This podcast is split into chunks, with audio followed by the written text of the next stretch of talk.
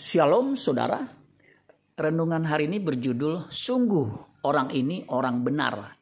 Ulangan 4 ayat 5 dan 6. Ingatlah aku telah mengajarkan ketetapan dan peraturan kepadamu seperti yang diperintahkan kepadaku oleh Tuhan Allahku supaya kamu melakukan yang demikian di dalam negeri yang akan kamu masuki untuk mendudukinya.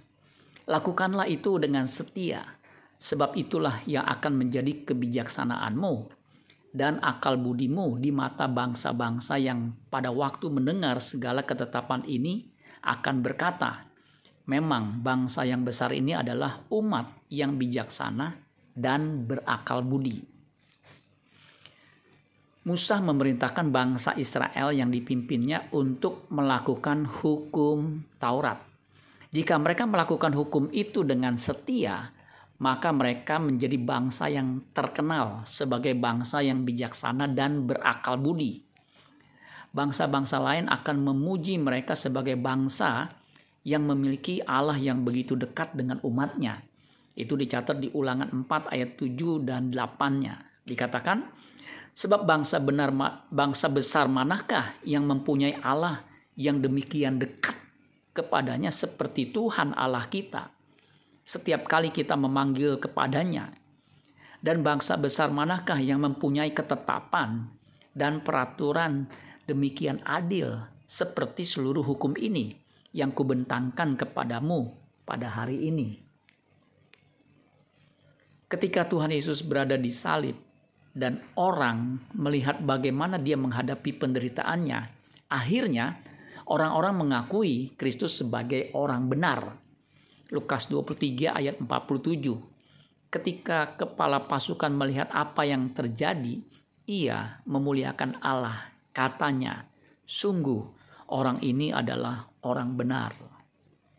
Bagaimana dengan orang Kristen sebagai pengikut Kristus? 1 Yohanes 3 ayat 6 sampai 9. Karena itu setiap orang yang tetap berada di dalam dia tidak berbuat dosa lagi setiap orang yang tetap berbuat dosa tidak melihat dan tidak mengenal dia. Anak-anakku, janganlah membiarkan seorang pun menyesatkan kamu. Barang siapa yang berbuat kebenaran adalah benar, sama seperti Kristus adalah benar. Barang siapa yang tetap berbuat dosa berasal dari iblis, sebab iblis berbuat dosa dari mulanya untuk inilah anak Allah menyatakan dirinya, yaitu supaya ia membinasakan perbuatan-perbuatan iblis itu. Setiap orang yang lahir dari Allah tidak berbuat dosa lagi, sebab benih ilahi tetap ada di dalam dia, dan ia tidak dapat berbuat dosa karena ia lahir dari Allah. Orang Kristen yang hidup sesuai dengan kehendak Allah pasti akan hidup sebagaimana Kristus pernah hidup. Hidup yang Kristus jalani adalah kehidupan yang tidak bercacat dan bercela, serta hidupnya tidak melukai sesama dan membawa keteduhan bagi sesama. Inilah hidup yang menyukakan hati Bapa di sorga.